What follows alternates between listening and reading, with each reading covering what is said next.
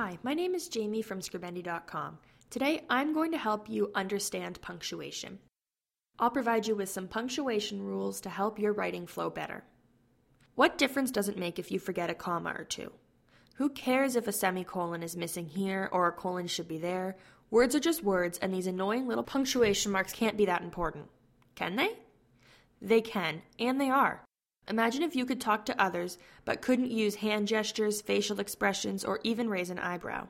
Half your meaning would disappear. These little punctuation marks are just as important when it comes to communicating and providing shades of meaning and even rhythm to your writing. Punctuation rule number one commas encourage you to pause. Let's look at the comma, that famous slowdown signal. Without this little piece of punctuation, your reader would race through sentences, misread their meanings, and become very confused. Slowing down is required in several comma zones, such as when items are listed in a series, as in the following example. Amy ate peanut butter, fudge ice cream, chocolate cake, vanilla pudding, butterscotch candies, and an Alka Seltzer. Without the proper usage, the reader would have sped through it like this Amy ate peanut butter and fudge ice cream, chocolate cake, vanilla pudding, butterscotch candies, and an Alka Seltzer. Amy would need that indigestion medicine long before the end of that sentence, as the contents of her stomach would be in a jumble. Your readers won't be following any better either. They'll be left to wonder is it peanut butter plus fudge ice cream, or is it peanut butter and fudge ice cream?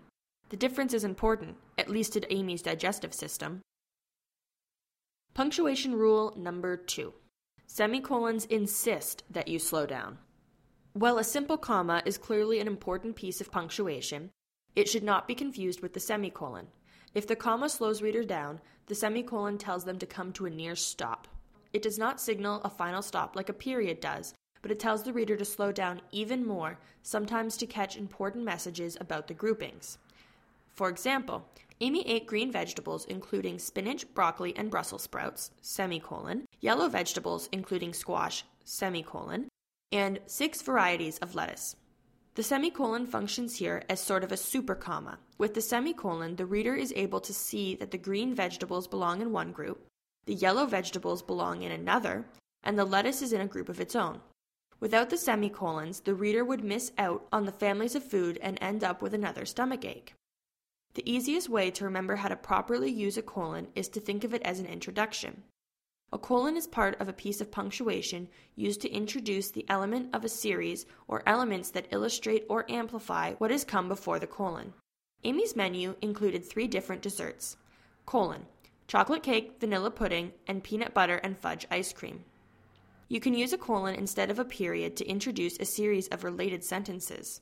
Amy faced a difficult decision colon, should she invite Danny and risk upsetting Claire, or should she invite Ben instead?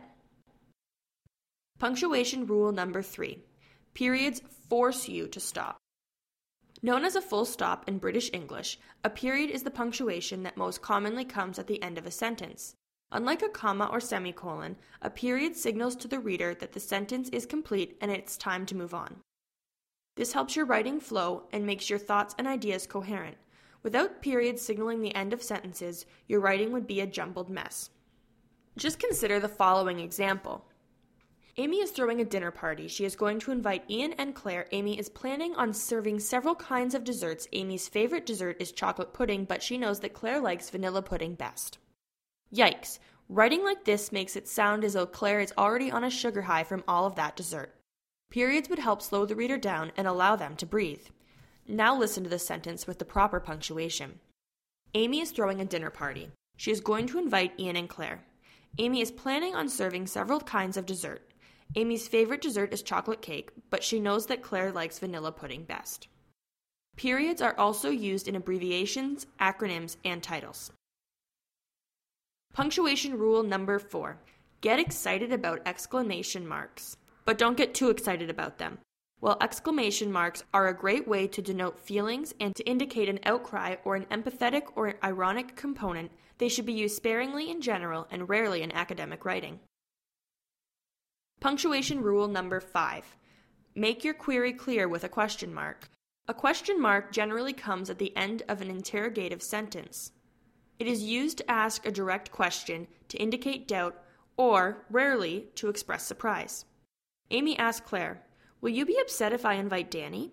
Keep in mind that an indirect question does not require a question mark. Amy wondered whether they would like her cake. A courteous question, a request disguised as a question, also does not require a question mark.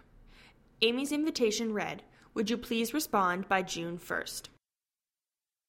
Learning to use punctuation properly. There are a million more uses for punctuation, but if you learn to use commas for pausing, semicolons for really slowing down, colons to introduce, and periods for stopping, you'll be well on your way to more meaningful sentences. Do you want to ensure that your punctuation is in perfect shape? Submit your document to our ESL editing services. This podcast was brought to you by Scribendi.com because grammar matters.